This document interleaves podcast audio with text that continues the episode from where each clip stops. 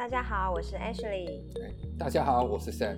欢迎收看台经观点。首先，我们欢迎这一期的来宾，研究四所的陈思豪副所长。大家好，我是思豪。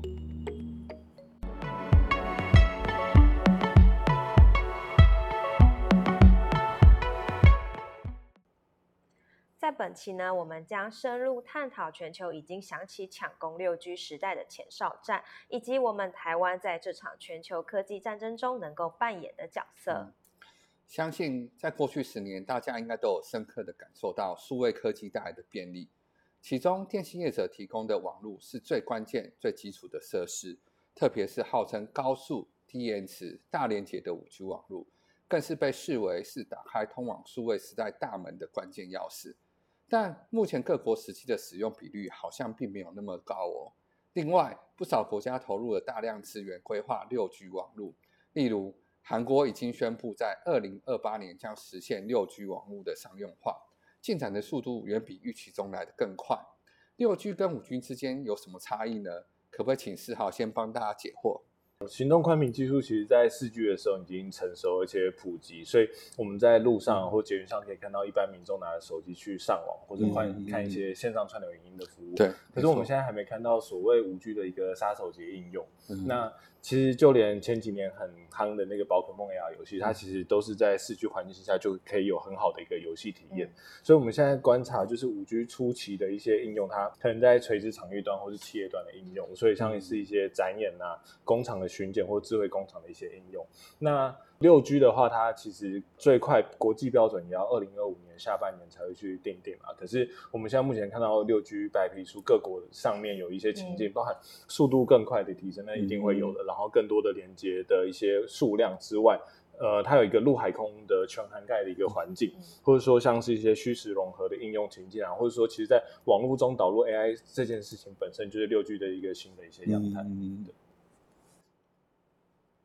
除了地面上的网络卫星通讯热潮也持续加热，像马斯克的星链计划，它发射一万两千颗到三万颗的这个低轨卫星。那除了马斯克之外呢，贝佐斯也有一样的这个卫星包围计划。那六 G 是不是就是这样的一个包围计划？嗯，就我所知，目前通讯卫星与地上的行动网络好像并不完全是竞争的关系哦，更多的时候是填补地面上网络覆盖不足的一个地方。不过，像卫星通讯技术的发展也十分的快速哦，更是许多国家重点关注的产业。那从技术进步层面或者是商业化的层面来看的话，通讯卫星是否对下一代的网络或是即将到来的六 G 发展会带来影响呢？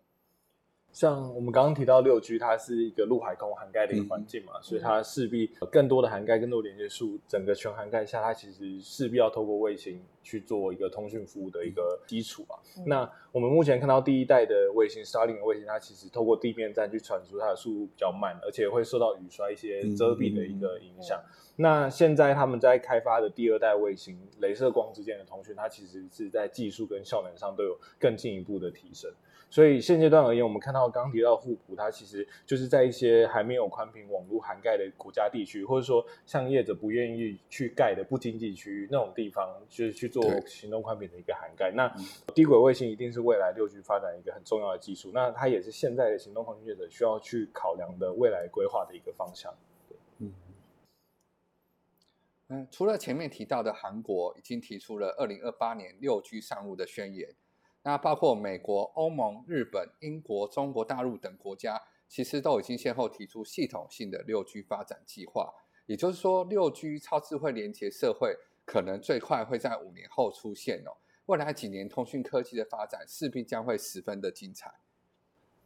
哇，真的很难想象这个六 G 时代的来临哦，那会如何改变我们生活的一些样貌？所以来请教思考一下，五 G 前面有提到这个是可能是否企业端，那六 G 的应用会是什么样子？好，就是从四 G 到五 G，五 G 到六 G，它其实都是行动通讯技术的发展，那所以它还是在通讯本身。嗯，所以我们看到国际电信联盟 ITU 去定义四 G 的下载速率一 Gbps per second，或是到五 G 的呃二十 Gbps per second，或者说达到刚刚提到的 DNS 啊，或是大连接这部分的特性，或是到六 G terabit per second，或是刚刚提到陆海空涵盖啊、虚实整合更多的一些情境下，我们现在看到六 G 白皮书的虚实整合环境，或是感知联网，或是说有些想象是空中无人载具的一些应用，那它其实都是科技的一些应用，它不是通讯本身。所以，资通讯技术的发展，或是 AI 现在火热的 AI 的一些实现，那它是需要相辅相成的。所以它不是六达到六 G 就可以达到这样的生活情景。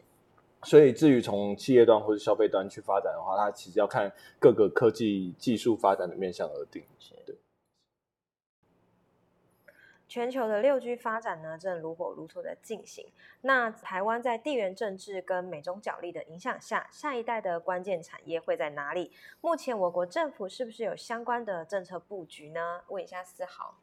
好，我们台湾其实，在行动通讯上一直是追随者的角色啊。可是，我们电信事业在短时间内就可以把行动通讯技术导入，所以在普及率啊，或在下载速率，大家可以看到，短时间内都是在世界名列前茅的一个一个地位啊。那在整个产业发展上，大家看到现在五 G 去切入低轨卫星的供应链，或者说到现在六 G 在讨论化合物半导体等等一些应用啊，其实台湾在智通讯产业一直是全球领先的一个地位嘛，所以我觉得它是一个六 G 很好的一个切入点。那在政策布局上，其实我们两年前跟工研院还有相关的团队，其实都有去撰写六 G 白皮书的一个开始了。那在今年四月，我们可以看到国科会提报的六 G 前瞻布局的这个规划，他们包含跟国发会啊、经济部还有数位发展部等等去呃跨部会的合作，去推动下次代通讯的一个发展。对。